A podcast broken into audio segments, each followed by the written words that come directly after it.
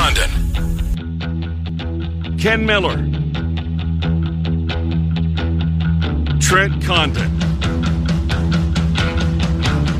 Miller and Condon on 1460 KXNO.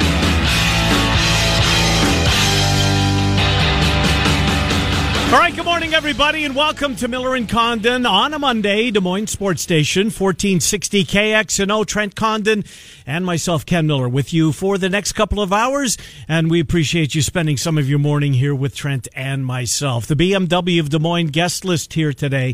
Uh, at the bottom of this hour, 1030 or thereabouts, we're going to speak with Bobby Hansen, a member of the second of the Bulls championships, the 1991-92 season. Some people say that of the six championship teams, this was the team that had the most talent. We will talk to Bobby Hansen about a number of things, including the ring that he got uh, as being a member of that squad. Uh, Governor Reynolds will join us an hour from now at 11 o'clock. We've committed to carrying her press conferences daily as long as the need arises. Uh, so uh, Kim Reynolds will join us at 11. And at 11.35 or thereabouts, we're going to talk golf with our friend Matt Rudy from Golf Digest. There was exhibition golf yesterday uh, on television, which was a nice respite.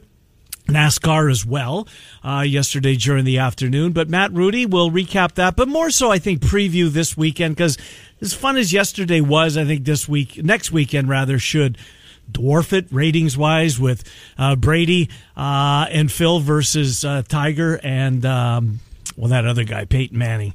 And so that should pretty, be pretty good TV. So Matt Rudy on that. And then what the tour will look like when it resumes on the 11th of uh, June. So that's the program here today. We'll do a lot in the first segment, recapping what we saw uh, last night, episodes 9 and 10. I don't know about you, Trent, um, but I'm kind of got a void here this morning just mm-hmm. knowing that it's over. Uh, I know that there was some people that are critical of the jumping around the timelines. I wasn't one of them. I was able to follow it and didn't find that much trouble doing so. Uh, but you know, teach their own, right? I, I was thoroughly entertained the last five Sundays, and I'm so grateful uh, for ESPN and for Jordan's company uh, for moving this up and giving us something uh, to take our minds on uh, what we've gone through as a country. Quite honestly, it was incredible television over the last five weeks, and those Sunday nights, something to look forward to, something to have that community aspect, and you and I are both huge fans of Twitter, and a big part of that mm-hmm. is that community that you have. Maybe there's goofiness involved. Maybe it's just some fun involved. But whatever it is, you're part of this community and watching it with these people See, I didn't on. do it, Trent, for the last five Sunday. And now you know me; yes. I'm as addicted to Twitter as anybody. Yeah. I, I don't tweet a lot, but I, I'm on it constantly. I would shut my iPad from eight until ten. I didn't want to lose my train of thought or go down a rabbit hole or mm-hmm. whatever it was just I couldn't get enough of it. I'm, I'm, It was so good, so good. There were so many different aspects to it, and so many things to to pull out, and that's what's made this fun. It's not a game; it's a documentary. But mm-hmm. we've been able to come in here and basically recap it like we do with games each and every day when everything is normal. Some of the biggest things, and I think my favorite moment though of last night is Larry Bird in the bowels after the Gav knocked him out of the arena afterwards. Seven, yeah they come up, yeah. and Jordan's giving it to him right away. Yeah. And as he's walking away, hey, got some time to work on your golf game yeah. now. One more shot before he before he got away from out of uh, out of uh, range of hearing him. That's no, Larry Bird. great. That's I know, Larry, right? Know, it's, it's, an icon of the league. His first year coaching, and it's still Jordan flipping him crap. Right, and and about Magic? I mean, this wasn't this wasn't trash talk, but Magic t- telling the world when Magic's still playing the game that the best player in our game and by a lot by a long way is Michael Jordan. It was it was so good. A couple of things that struck me. Maybe one of my bigger takeaways of the whole series is just, and who would have thought this, right? I mean, guys that um, in the '90s, I don't know what security guys are making. Mm-hmm. It, uh, they're working for the Bulls in the United Center, eight bucks an hour. I don't know, but his core, the guys that he trusted, the guys that that he allowed to get close to him and meant the world to him, were three security guards. Right, Wozniak, Gus, who was a big part of it last night. Both of those guys passed. Mm-hmm. Uh, both of them cancer related. Uh, Gus uh, uh, it came out afterwards that apparently uh, Jordan paid all of Gus's medical bills. Did not know that. And one other guy, Clarence or something was his name. But regardless, just how close Jordan was to these group of men uh, that were there to park his car, keep fans away, do whatever. But the trust that he gained in these guys was who knew that, right? And so many of those clips were not Jordan in the locker room. It was this little Yeah. side room that the security guys were hanging out in. That's where the quarters with Woj and him uh, throwing Yep. quarters with him, and the famous uh, gift that's now come out of him shrug- shrugging his head over to the side, yeah. and you know, it- Wozniak, yeah. yeah, it, it just that component of it. You know, one thing that I maybe would like to get more on is Jordan's entourage because a couple of different pieces. One, as they're all sitting in his hotel room before the food poison game, not the flu game. Yep, the trainer and his uh, his manager. What was his manager's name? Uh, George, I think. I think it's George. And them sitting there, nobody else eats the pizza. Yeah. Does Five that guys deliver the pizza.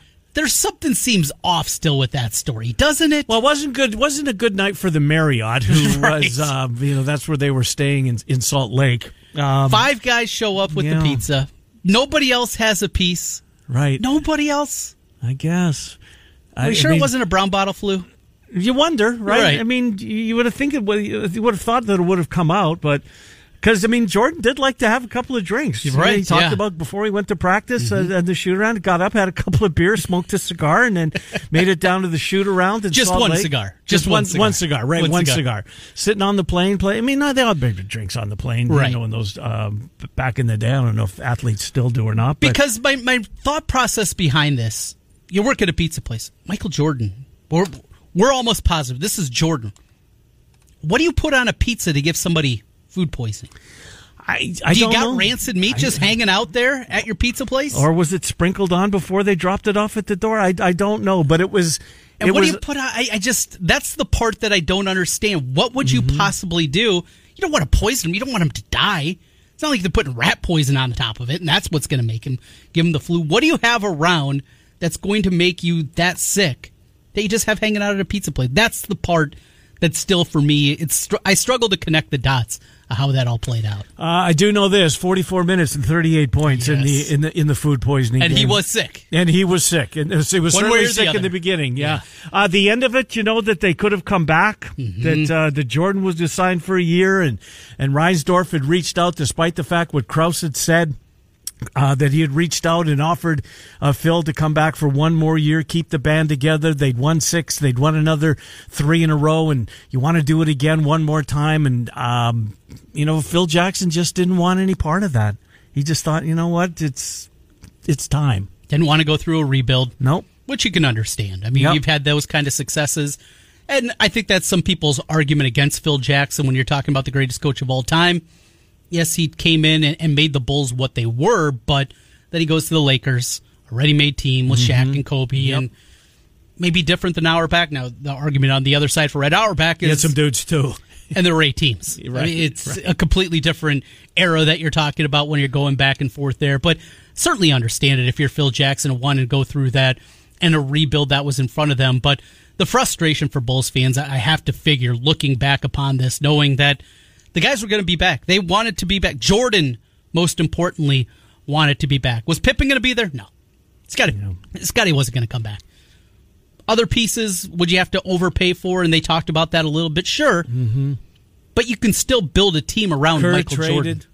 Pippen traded, Rodman released, uh, Jordan retired. It's just uh, it's it's unbelievable. Uh, you're gonna my computer screen is completely frozen up. I don't know what I did, but uh, apparently I did something that it didn't like. So I'll uh, have you do that, uh, Trent Condon. Uh, so we'll get to Bobby Hansen uh, at the bottom of the hour. Yeah, so much to you know to think to look back on in the game. Here's one thing that I I don't think I knew this. If I did, I certainly didn't remember it. Um, Steve Kerr's dad, you know, assassinated in 1984 in Beirut. I did not know that story. I didn't know the fact that, you know, Kerr, who played a, who had a huge, huge part, uh, of this, uh, of last night's episode. What was it? The last episode, right? Episode 10. Uh, he had, um, as big a role as, as, as, anybody in, in the program last night, and, and, and deservedly so. Just the respect that Jordan came uh, to trust in him uh, by hitting those shots. He knew he was tough because he'd fought him earlier in practice. As you think back, uh, those two had a little bit of a set to and you gained Jordan's respect at that point. But Jordan talking to him on the bench prior to the game winning shot uh, because he knew he was going to get doubled and he knew that, that Steve Kerr was going to be open and he's got his towel in front of him because Jordan knows has the wherewithal to realize that the cameras are probably on me when right. we're sitting on the bench at this time. Uh, and he, you can you can see him kind of you know turning his head and talking out the side of his mouth to Steve Kerr. And Steve Kerr had missed every shot seemingly taken in that game. Was all gung ho and yeah, I'll be ready, I'll be ready type of thing. Jordan saw it ahead of time. Like all the great ones do, right? right. I mean, they, they know what's coming. That's what made Gretzky. Gretzky knew what was going to happen before the guy with the puck, the puck on his stick knew what he was going to do with it. Jordan, same way. He saw the game. Um, before before it unfolded, and he knew what was going to play out. And there, Steve Kerr was wide open, and boom. Um, but Steve Kerr's dad, did you know? I did, yeah. You yeah. did. I didn't. Knew that story, and I'm trying to remember where. Well, it might have been David Halberstam wrote, wrote a book on Jordan. Maybe it was that one, but yeah, kind of the background of that. And I remember researching it years and years ago, and, and just it's still, boy, the impact of it, and it's still surprising too. They asked the question of Steve Kerr. Did, Did you, guys, you, talk to your about your dads? Is that and, one? And didn't. No, too too painful too right. raw for both of them. And obviously, Kerr's was over a decade. You know, mm-hmm. it had happened a decade ago. Uh, I, I, had no idea. I had no idea. But he had a big, big, big, big uh, uh, role in last night's episode. Well, in the team, right? But last night, I mean, he and he deserved the airtime that mm-hmm. he got last night. I thought it was really good. That ten minute kind of takeaway, and uh-huh. I, I like those parts. Those those mini stories inside. Right. I really enjoyed. And that's what people are critical of. They I wanted it to it. be about the 98 team only. I mean, everybody's different, right? Yeah. I, who might have sit here and criticize somebody who didn't like the program? Everybody's different. You're wrong, I, but I think they are, but they certainly, from where I sit, they are. But um, you know, there, that's the, there. People are critical of that. Mm-hmm. The fact that Jordan's three kids from his first marriage, well, his first wife did, wasn't part of it, right? Um, and then the, the, the three kids didn't make an appearance in it. And well, that's not true until the very end. Until the very end, but the oldest was Remember, he brought him to practice and shoot around, yep. and he was giving him crap about. Well, that must have been Marcus or well, I don't know, Marcus or Jeffrey, one of them. But that was the uh, his daughter certainly wasn't in it. No, nope. uh, his uh, current wife and their two twin daughters were not a part of it. But I mean, I guess we everybody can you know poke holes in it if you're looking hard enough. But you have to get Michael Jordan there, and if Michael Jordan said, "You know what? I don't want you to uh, to ask my ex-wife to be part of this," yeah, you say, "Okay, right." if if that's one of the parameters mm-hmm. in front, what's more important, having Michael Jordan or his ex-wife? Yeah, I think no, we all know the answer to that one. Let's get to Shane. He's got an answer for us about uh, what we saw with the flu game. Shane, you said you were listening to Dan Patrick, and a guy called in to Dan Patrick's show right before us saying he was part of this Pizza Gate. No, really? Yeah, actually, uh, it, the the guy was a manager at that Pizza Hut at the time, and he said it was like a block away from the arena. Yeah. And the guy that was telling the story this morning was that guy's best friend. Okay. And he said him and him and that guy's best friend were texting back and forth last night. And the manager at the time, obviously it was in Utah, was a huge Chicago Bulls fan. So oh. when the phone call came into the Pizza Hut, they said the manager said nobody else is making this pizza. I'm making it. I'm delivering it, ah. and I'm the only one that's going to be going. He said that documentary showed five guys last night. He said in actuality, it was just one, me. And he goes, there was absolutely nothing wrong with that pizza. Hmm. He goes, I made sure of it. I took it. The security guy took me up and he had the room number and everything. And he goes, I delivered it. He gave me a $20 bill, said, keep the change, and I left. And so he goes, that's the story.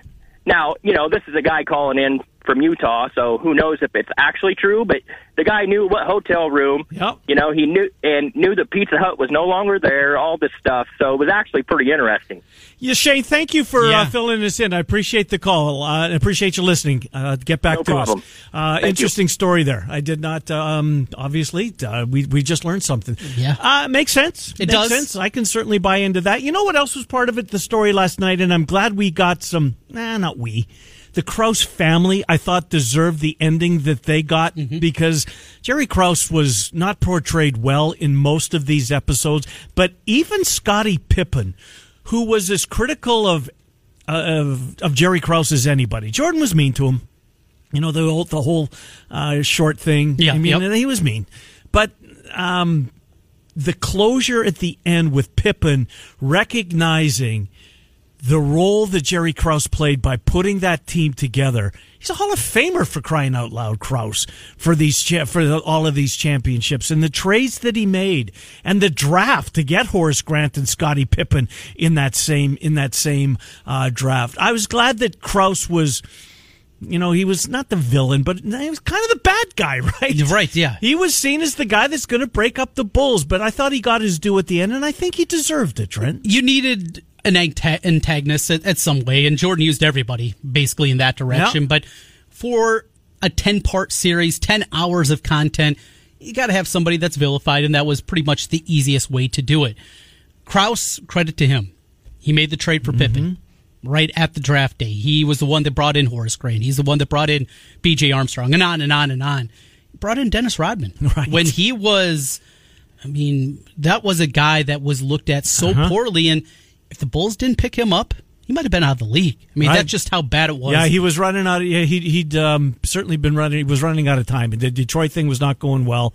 San Antonio not going well. Um, yeah, you're right. He was running out of chances, and they took a chance on. And how about him leaving in the middle of the final? Oh, yeah, just- and, and and and hooking up with a Hulkster, and then spending the night drinking. But then he, you know what? He shows up and he plays and he gets 20 boards. he was so important against Karl Malone. They had to have something. Without him, maybe we're talking about a different series and a different ending. But You know, just speaking of different, think about those games that we saw throughout this series in the finals. You know what struck out to me last night, as and maybe for the first time, and uh, because I'm sure it was in all of them, 85-79, 91-82. You know what? Play a little defense. oh, it was physical. Play a little defense. and the way that they played and the hand checking that was involved Right. and the the ugly ball that went along with it. There, there were some hideous games. The 54 points in Oh. game two by Utah. And I remember that game vividly and just how bad it was. And that Wennington shot it. And I, Because he was the only one that hadn't scored. and I was I was wondering because I for whatever reason that popped into my mind. I remember that final sequence and Wennington getting the jumper as they tried to And get everybody to score in that game yeah. and and just watching that. Is that going to be part of the documentary? And and there it was, and it popped right in there. How about Sloan? Sloan is is this the final box score? And then how about earlier when he was asked about uh, Jordan? You know, talk, talk about Michael's game. Uh, You know, as, as sick as he was, and and Sloan's kind of silent for a while. Well, what, was he sick? and in the light apparently, I was the last one to know. Right, right. Um, Jerry Sloan is a good guy. No, he is. Yeah, Yeah. Great sense of humor. Great sense of humor was on display last night. Uh, so many things in the game. Uh, Bryon Russell.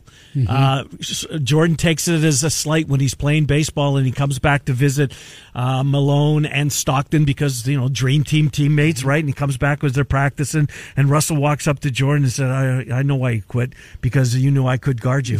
You know, I could. And, just, uh, from that moment forward, Jordan said, he was on my list. That's all you needed. That's all it takes, right? Just a little bit. He takes any little Oh, nugget. My God. And Such uh, a great, great five Sunday. yes. It really and truly was. A good luck, Lance Armstrong. Good luck, Right. Bruce Lee. Sammy, Mark, no pressure. You got to live up to this, Oh my God. and it's going to be incredibly difficult to do. And the chances of them knocking him out of the park with all three of these, Yeah. It's incredibly slim. Yeah, really is. Hey, you know what else was? I was thinking about this uh, driving into work today.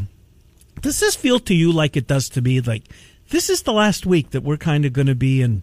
Well, not sure if it's going to happen next week, or we just don't know. They're talking, but who knows what's going? to I think we're going to get some, maybe closer this week than we've ever been. Doesn't it feel like sports is on the precipice? Maybe not all of it. We know Right. college football is going to play. They're amateurs. Mm-hmm. But we certainly think that the NBA is getting close. It does feel that way. NHL's getting close. I, I mentioned this to you before we went on the air. I almost feel like the NBA is closer to getting at least clarity of what's going to happen than the Major League Baseball. Well, yeah, yeah, because um, that back and forth continues to be ugly. And I read a little bit more over the weekend, and just every single time, it's not me siding with the billionaires over the millionaires, but siding with what- the was owners it over any the players. coincidence that they came out and put the losses we're going to lose 50 million what was the number that they put out some crazy number huge. every game we're going to every game that's played we're going to lose this many millions of dollars well where were your books before right? Yes. you know why were you so reluctant to open them before but now it's a it's a battle of pr at this point um but yeah, I agree with you, Trent. I think the NBA is close. I think the NHL is going to uh, come up with something this week as far as, you know, two cities, four cities. NBA, same way. I think it's going to be a race to get to Las Vegas. By the way, um, we should, we'll do this later on in the week. Las Vegas is going to try and come back. Some of the properties that are not going to open, just amazing. Really? Oh, I mean, some big, big. Mirage is not going to open until July. The first two in the MGM chain are going to be New York, New York, and the Bellagio. No MGM, no Mirage. Uh, there's a whole ton of them that are just Palms. They've just spent hundreds of millions of dollars gutting the Palms. It's never going to reopen. Really? Well, never's a long time. There's there's no talk of it reopening again. It's not alone. There's a bunch of properties on the strip that are just going to, at least for the time being, stay closed. what is Vegas going to look like? Oh, Trent, not like it ever did. Not No. for a long time. I don't think. I really don't.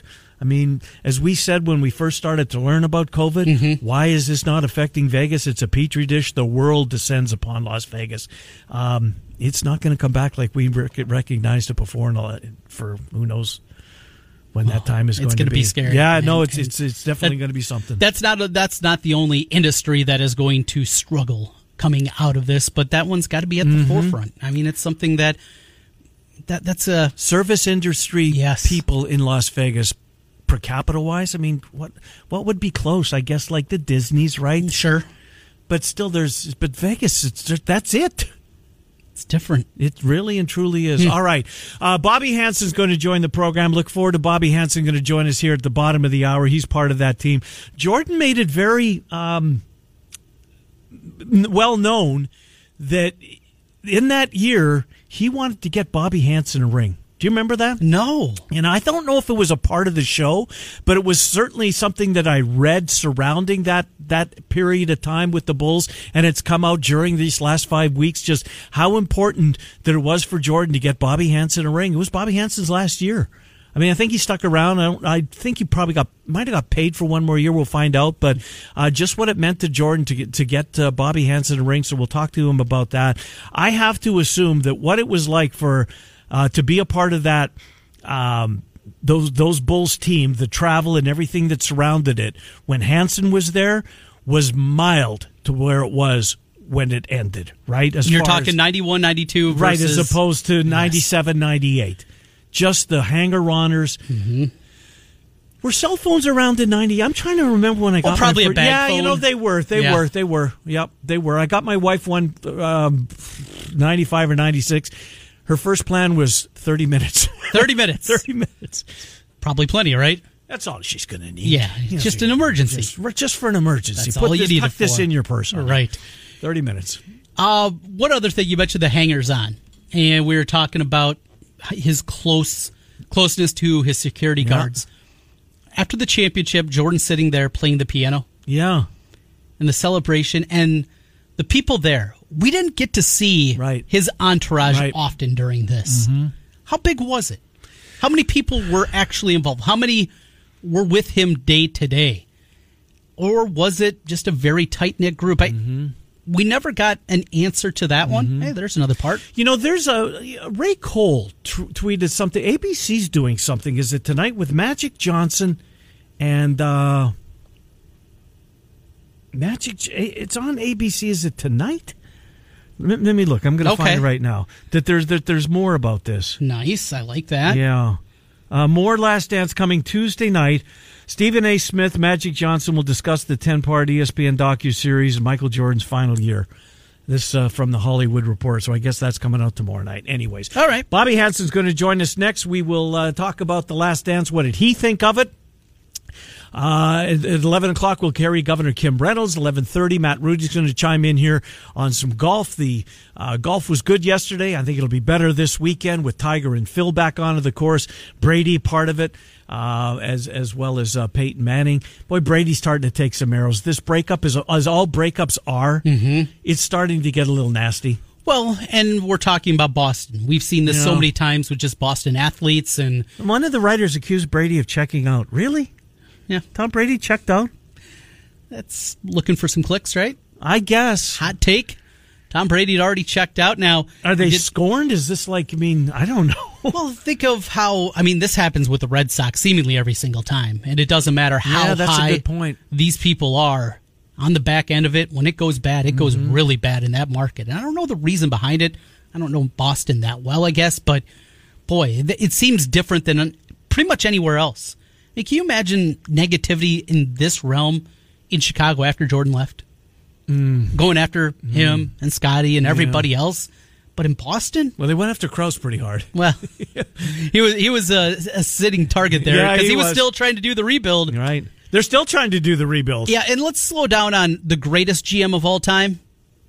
Give him his due. He's a Yeah, Hall of yeah, Famer. right. But the greatest, the greatest would have been able to at least do something and not what draft Eddie Curry, and Tyson Chandler back to Mm-hmm. Back, there were some swings and some misses. eight and forty-two in know- that uh, first year yeah, back. Yeah, you know what? I was. This isn't for today's show, but this is a bit later on the week, and certainly with Ca- uh, with Cappy. Uh, Michael McCaskey passed away. Um, his legacy, Mm-hmm. Right. Because I guess he wasn't. I mean, I don't know. Should they have won more Super Bowls? Yeah. that's a pretty good squad, right? Uh, Bobby Hansen joins the program next. Miller and ha- uh, Miller and Hansen, Miller and Condon uh, take you until noon. It's Des Moines Sports Station, fourteen sixty KXNO one oh Tuna, FullerDental.net. Ken Miller, Trent Condon, Miller and Condon on 1460 KXNO. And now on 106.3 FM.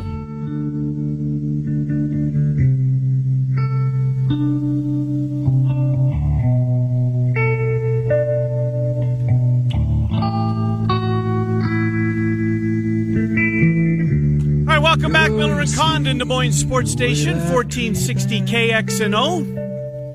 As uh, we take you up until noon, uh, you're going to have to get Bobby Hansen on here, Trent, as my screen's still giving me little problems. All But, uh. Bobby Hansen joins the program. Bobby, Trent, and Ken, looking uh, forward to been looking forward to having you on here uh, since we knew the show was coming out and thought we'd save you until the series is finished. Get your thoughts on it. We're grateful you joined us here this morning, Bobby. How are you? Hey man, I'm doing good. How are you guys doing? Doing well. Well, uh, give us uh, your take, Bobby. You play television critic uh, after the last five Sunday nights. What did you think of the series as a whole before we get into it uh, a little bit more in depth? What did you think of it? Thought it was awesome. Um, my whole family thought it was awesome. I know my wife, she's like totally into it, and I think yesterday they were all on from starting at 12 noon. Yes. So we were in and out of the house, and when she hears the music, she goes running to the TV, and and uh, I, think it's great. It, it was such a blessing for me, guys, to be a part of that team, small part of that uh, that run, I guess, if you will. But 1992. I was in Sacramento, I guess '91, and then I got word that they wanted to make a trade after they had won one championship and to be a part of it. Now you get to relive uh, some of that, and uh, I had the um, luxury, if you will, that I was still allowed access to a lot of that th- during that second three-peat Oh. that I was in there doing some radio and TV work and would see a lot of that going on. But uh, it is what it is. How about that? I mean, they're pulling they're pulling the curtain back a lot right there and letting you see what uh, what them guys were like. Yeah, it was it was just tremendous, Bobby. So, one thing that I read uh, during this last five weeks at some point is just Jordan. When you were part of the the 91-92, the championship team, championship number two, Jordan apparently really wanted you to get you a ring. He wanted to uh, to make you a part of a championship team. Were you aware of that, Bobby? Um, not until about halfway through, Kenny, because you know I was with him every day, Uh-huh. obviously, and I knew him from you know hand fighting and battling him in uh, in Utah, where you, you, you played defense under Jerry Sloan's rules, and that was hands-on physical defense and no help. Uh, you know, the Jordan rules is you know let's get a double team, maybe a triple team here, but you kind of leave you out there.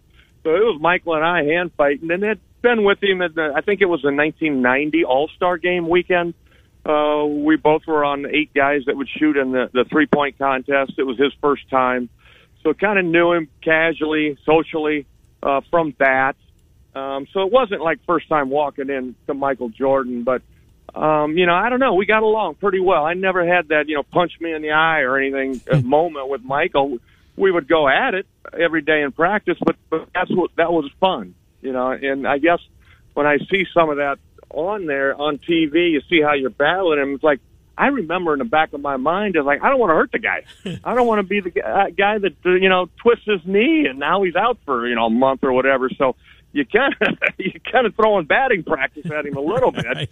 but uh, he'd be coming at you at 100 miles an hour, and eventually you had to like uh, stand up. But uh, no, he was awesome. He, he was uh, he was a great teammate, and um, you know there were down days. There were times when I wouldn't play. I mean, I was like the 11th, 12th guy on that team, splitting time with Craig Hodges. He was hurt. I'd play. He'd come back. Phil tried to get him back going, but Michael could sense that in practice, and uh, you know it's like, hang in there, man. We're going to get you a ring. And I think he really took you know that as a as a goal as they move forward into the third championship. New guys in the you know four, five, and six. There were always new guys in there, so that was a little bit of his motivating force. But um, you know he did it. He, he certainly did it. I ended up with the basketball, and I sat down with him in the locker room afterwards and said, uh, you know what, I'm not going to keep this. Thanks for the ring. You you you you made good on your promise. And do you want this ball? Hoping he'd say no. You keep it. But, uh, I said, okay, this is my college, my kid's college education here. But anyway, here you go. And uh 'cause he didn't get the first one. Scottie and Michael and I were doing our three-person shooting drills, and I asked him one time, I'm like, "Who's got that ball from the Laker series out there at the Forum?" And nothing. He didn't say anything and kept shooting. And Scottie's kind of snickering, and and uh, I'm like, "Seriously, who's got that ball?" And Scottie's like, "I got it." I'm like, "How did you end up with it and not the man?" And he said, "Because I got it." So Michael, that's okay. Uh, you get it. Now he he went after and got the next three. I think I don't know if he went after number six, but I think Michael's got four of the six basketballs. So as you go through this and you're watching everything and you knew obviously being a part of it, a lot of the stories, what surprised you? What was new for you that you didn't know going into this series of documentaries? Uh, bu- bu- bu- bu- Rodman took a vacation. I think that was like, whoa. Um, you know, how does that work? You know, Yeah. that, was- that, but that was later on. That was after me. You know, just you know, and even they embraced a lot of those Detroit guys. I know they hated them, man. Um, you know, having to go in there in '91, '92, and, and play at the Palace, and you know the hatred they had. We actually played them, I think, on Christmas Day at the Chicago Stadium, and I knew Isiah, and lights went out, power went out at the stadium. So you know we're sitting around shooting under the emergency generator lights, and I'm guarding Jordan, just you know working him out a little bit in the post. He liked to work on his post moves, his little fall away move, and and I hear um, guy yelling, "Hansen, come here!" And it's Isiah at uh, half court, and I'm like, "Hey Zeke, Merry Christmas, dude." He's like, "Yeah, yeah, Merry Christmas." Go get your boy. I want to talk to him. I'm like, who's my boy? What, are we talking about here? He said, he said Michael, and I said, okay, he might not come over because he said, I know, I know. So he said, I just want to tell him Merry Christmas. So I go over there and tell him, I said, Michael, uh, Zeke wants to say a Merry Christmas, and uh, I won't tell you what he told me, but he went over there and they shook hands and uh, changed their pleasantries. But yeah, that was uh, that was Michael. You know, he was young. He was 28, 29 years old at that time, and uh, just the greatest of all time. Yeah, I'm, I'm with you there, Bobby. You know what? Uh, one of the, my biggest takeaways uh, from the series was, and it's not a basketball related takeaway. It's it's how tight he became with with security guards of all people. Right? You just wouldn't Yeah. think that about the you know the greatest player of all times or one of the greatest athletes to ever play any sport. And then there's Gus and there's Wozniak and there's one other guy, Clarence, I think. But just that Yeah. that group of guys around him, Bobby, uh, that he allowed to get in, and man, they had his back. Uh, were you aware of that early on? Uh, yeah, a little bit. I mean, they they tell you what's what's up. Um, you know who's around, and I knew George Koehler, the driver, and, and knew Tim Grover. Uh, obviously, guys that were around. Ahmad was around. Quentin Buckner knew those guys. The security guys, though, everybody that worked at, at the Chicago Stadium and, and then the United Center were off-duty Chicago police officers. And you know they were good. They parked your cars. They they you know took care of it. They took care of your family. Um, so you knew those guys. You didn't know the depth of who they were probably until you know some of these stories about Hollywood woes and and and Gus. And then there's another guy you'll see, Caps. We called him. Uh, he always sat behind the bench because there were death threats uh, toward Michael during that year. The FBI traveled with the team, very, very, you know, incognito, if you will, but uh, they were around, and uh, you know, bad stuff was, was around. So that's why you had a lot of security around Michael. But uh, you know, he loved him, embraced him, took care of them, and uh, they took care of him. How different was it in comparison for your season on the team there in 91 92? And then when you were working on radio and TV and being with the team at that point, as we're six, seven years into it, how different was it for the team as a whole and especially Michael Jordan?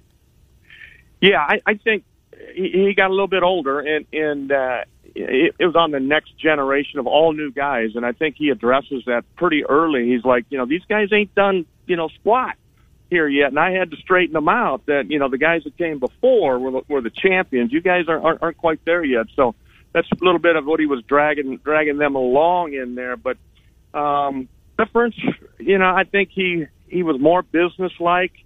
Um, you know, bringing Dennis Rodman into into that mix was was interesting. Um, you know, because he liked to have fun, and I think you had a little more fun. They were always, you know, having beer after the game on on the bus and all that. But yeah, it was a it was it was a big part of what they did and how they kept that team together. I knew Buechler and I knew Steve Kerr and the Lute Olson guys down at Yep. Arizona, so had those connections. Phil was awesome all the time.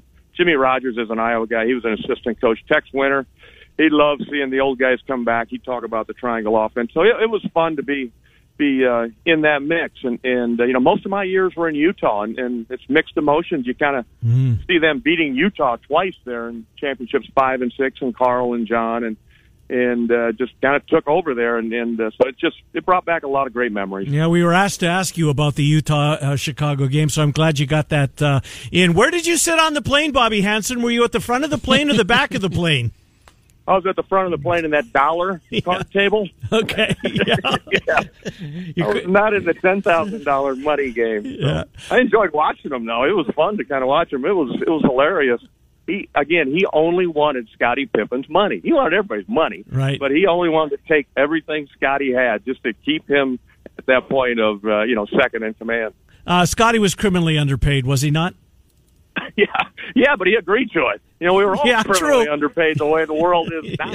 But um, yeah, but Scottie, yeah, you had to you had to realize that uh, you know. And then the, they drafted Toni Kukoc in 1990. Mm-hmm. I got there in '91, so there was always this. Okay, Toni's going to come in and take Scottie's place. So Scottie wanted no part of that, and he had Horace, you know. And then Michael jumped on that in the Olympics, and you made feel bad for Toni because when you met Toni later on, I got to meet him and brought business people and, and friends and take pictures with him. He's an awesome guy. He's a he's a really good guy, down to earth, and it just got thrown into a bad situation by Jerry Krause, who, who probably you know never was the most adept at doing it, uh, you know, socially correct. He just kind of throw things at him, but yeah, it, it um, you know, and and then you go to Jerry Krause, and and you know he brought me there. He made a trade for me when I was in nowhere land and in Sacramento at the end of my career. Yet he made a, a choice to throw me into that mix, and I will forever be grateful to to Jerry Krause. But Utah, yeah, you know, it was it was different. It was a different arena than I played in. Uh, to see Karl and John, I mean, they they battled, they had them. Mm-hmm. And uh, my wife always tells me, you know, had they had not traded you, they might have had their championship because I could guard Jordan a little bit. I mean, I'm like, yeah, okay, yeah, you never know uh, what goes on, but uh, yeah, it's uh, to see Jerry Sloan, I guess, in, in his younger days, and it was it was a battle. Every every everyone they had, and then the whole pizza thing. I, I had heard all that before. Um, talking to those guys, you know, 15 years ago, they were explaining to me what they thought had happened. Bobby, as you look back, you retired, I mean, semi early in your, you were 31, 32, right in that range when you retired. Looking back, you know, Chicago released you, but was there ever anything you said, I'll try to glob on, or after playing for the Bulls, if you would have went back to an organization like Sacramento, would have just been too difficult? Your decision to walk away. Yeah, no, it was fairly easy, guys, because the body gives out. Your body will tell you. Uh, like I said, it was not an easy year to get through that. I have a bad shoulder, and it's got no cartilage in my right shoulder and the left knee, and it's just, you know, I mean, every day was a war. So, you know, you just do whatever you had to do to get through the process. Um, my contract was not guaranteed for that next year. I thought they might pick it up if had they would had they guaranteed it, I would have. But you got to the end of uh, the summer, and like, no, Krause was like, no, we want you to come back, but we're not going to guarantee it. You and Scott Williams, we're going to keep you know non-guaranteed. And it's like, you know what? I've had my run. It, it's mm-hmm. been a good run. My wife's father got really sick with cancer mm-hmm. at that time with lymphoma, and Johnny was in a VA hospital. So it was like the perfect time to say, you know what? Uh, we had two of our children, Bailey and Carly and I said, I'll take care of these kids. You be with your dad every day. And he ended up uh, passing away the same day of the Drake Diner murder. So wow. November, I think, 29th. Yeah. And uh, that time is like, you know what? I'm done. You got to be with your father. And then I started doing radio. Jim Zabel called and was like, hey, why don't you join me on the Iowa broadcast here and see how it goes? So it was a nice little transition in. And really, I, I've not had any regrets. It, it's not like I looked and said, damn, I wish I would have stuck around and played a little longer. I got the most out of what I had to give guys in, in those nine years playing total in the NBA. And walked away with the ring, Bobby. My last thing for you, because uh, this was your this was your year. Uh, Mark Vancil. Apparently, Jordan and him were really tight, and I didn't know he was at the time. I think with the Chicago Sun Times, he wrote rare air. But he was quoted in uh, one of the earlier episodes that Jordan had told him after the Dream Team, after the Olympics, that he was thinking of walking away then, not when he did after Championship three. And the reason he had to come back for one more year then because apparently it was taking its toll on him. Magic and Bird had never won three in a row, so he wanted to, you know, he wanted to be that guy. But did you know that Jordan was thinking about it after your championship season that that might be it for him at that time? No, no, no. Like I said, he was still young. Um, they, they were making plans for the Olympics. Even the, you know the prior six months to that, you had Olympic people around and um, you know checking on on Michael, and they, they do what they have to do pre-Olympic stuff. But no, they were going to go into this dream team, and uh, you know, to get the three peat, I think is what set them apart. All them other guys had done the back to back, but for uh, for Michael to to get the three peat, that that was his driving force. But it was taking a toll on him. You you could tell uh, when you were around, even the one year I was around him, because he couldn't really go anywhere. Um, when he did go somewhere, he had his guys around him, private rooms, you know, your own little area in, in a restaurant or whatever, and he really did like seeing people uh, that he knew. And I went down to spring training with with uh, WHO Pat Paris. We tried to get an interview one on one, but he wasn't doing it. But I was down there on Valentine's Day, 1994, and he was so happy to to see somebody new. And his words to me when he first saw me were, "What the hell are you doing down here?" uh, that's a question for you. What are you doing down here? But uh, we had a good laugh out of that. I've got a signed baseball that, that Michael had signed and sitting there in the dugout, but he was just kind of lonely. It, it seemed like at that time. Again, George Koehler, George was his man, always around him. Um, I think George told me he helped open up the Des Moines Marriott. He was a limo driver down there for a little while, so we had that Des Moines connection. And he went to Chicago and worked for Marriott, and that's how he got to know Michael. But yeah, it was. uh, You know, everybody wants to be like Mike, but you know, there's a, a lot of intrusion on his life, and I think he's done a great job raising his kids and and uh, kind of keeping them out of the spotlight, yep. if you will. And and uh, just just being the man. Bobby Hansen joining us, 1992 world champion, hit his last three three pointers of his career yep. during the uh, the finals against Portland in 91-92. Bobby, I'll let you go. Ken asked you about the card games. Did you ever golf against MJ?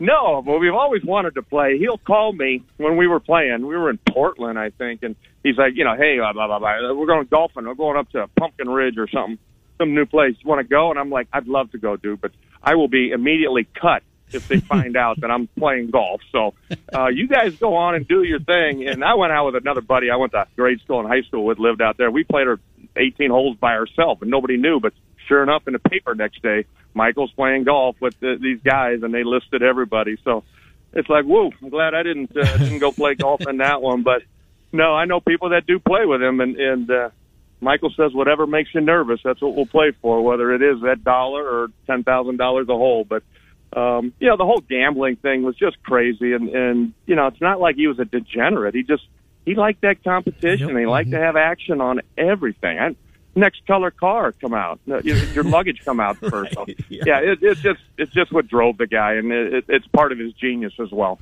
Bobby, thank you for doing this for us. I sure appreciate it, Bobby Hansen. You're welcome. Anytime. Yeah, good to talk to you. Bobby Hansen joining us as we uh, recap uh, with the guy who was there, uh, the last dance. We'll take a time out. We'll come back, finish up the hour. Governor Kim Reynolds, her day, uh, her daily press conference uh, at eleven o'clock. We'll talk some golf with Matt Rudy at eleven thirty eleven thirty five before we leave you at noon on Des Moines Sports Station, fourteen sixty KXNO and one oh. Thank you for supporting Food Bank of Iowa.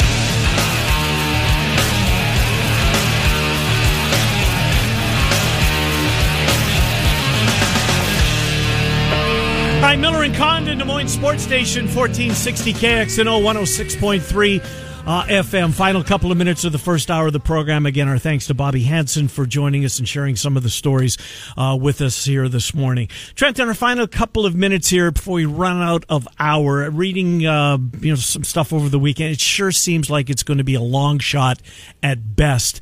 Uh, that there's uh, baseball in downtown Des Moines this year. It does not sound good for minor league baseball uh, with the taxi squads that are that are uh, being spoken about now as part of this. It just doesn't seem like uh, the minor leagues are going to happen in any form. Yeah, across the board, and where all these players are going to be housed. I, I think spring training facilities. Read an article about that. That seems more likely, though. You're going to have not just the expanded roster of 30 that they're talking about on the MLB roster, but that taxi squad that you mentioned. Maybe not all of those players if it's an extra 15, 20 guys on there. 20. 20's the high. I've heard anywhere from 10 to 20. maybe not all those guys are right there in Chicago, in Minneapolis, wherever it may be, but they're going to be close and just a plane right away if necessary. But yeah, it's going to be uh, it's going to be tough, you know, not to have baseball Hmm. here. Not going to have baseball where you can just make the drive and you get the hankering. And, and last summer, before all those noon games, we did our show. Yeah, I loved it. It was so much fun. Just looking at the ballpark and Yep. watching the grounds crew doing their thing and the Des Moines guys warming lucky, up. Trent. Des Moines Yeah. lucky to have that gym downtown Des Moines, uh, Principal Park. Hopefully, they'll see some games there this year. But boy, it's certainly sounding like it uh, is not going to happen. But as we said early in the show, I get the sense that we're going to get some clarity this week. I hope I really do. Uh, regarding more than baseball, NBA, Mm-hmm. NHL, NFL is bound and determined. College football remains to be seen. All right, Governor Kim Reynolds uh, has heard uh, week our daily press conference. We will hear that next as we take you up until noon. It's Miller and Condon. Thanks for being with us on Des Moines Sports Station, 1460 KXNO and 106.3 FM.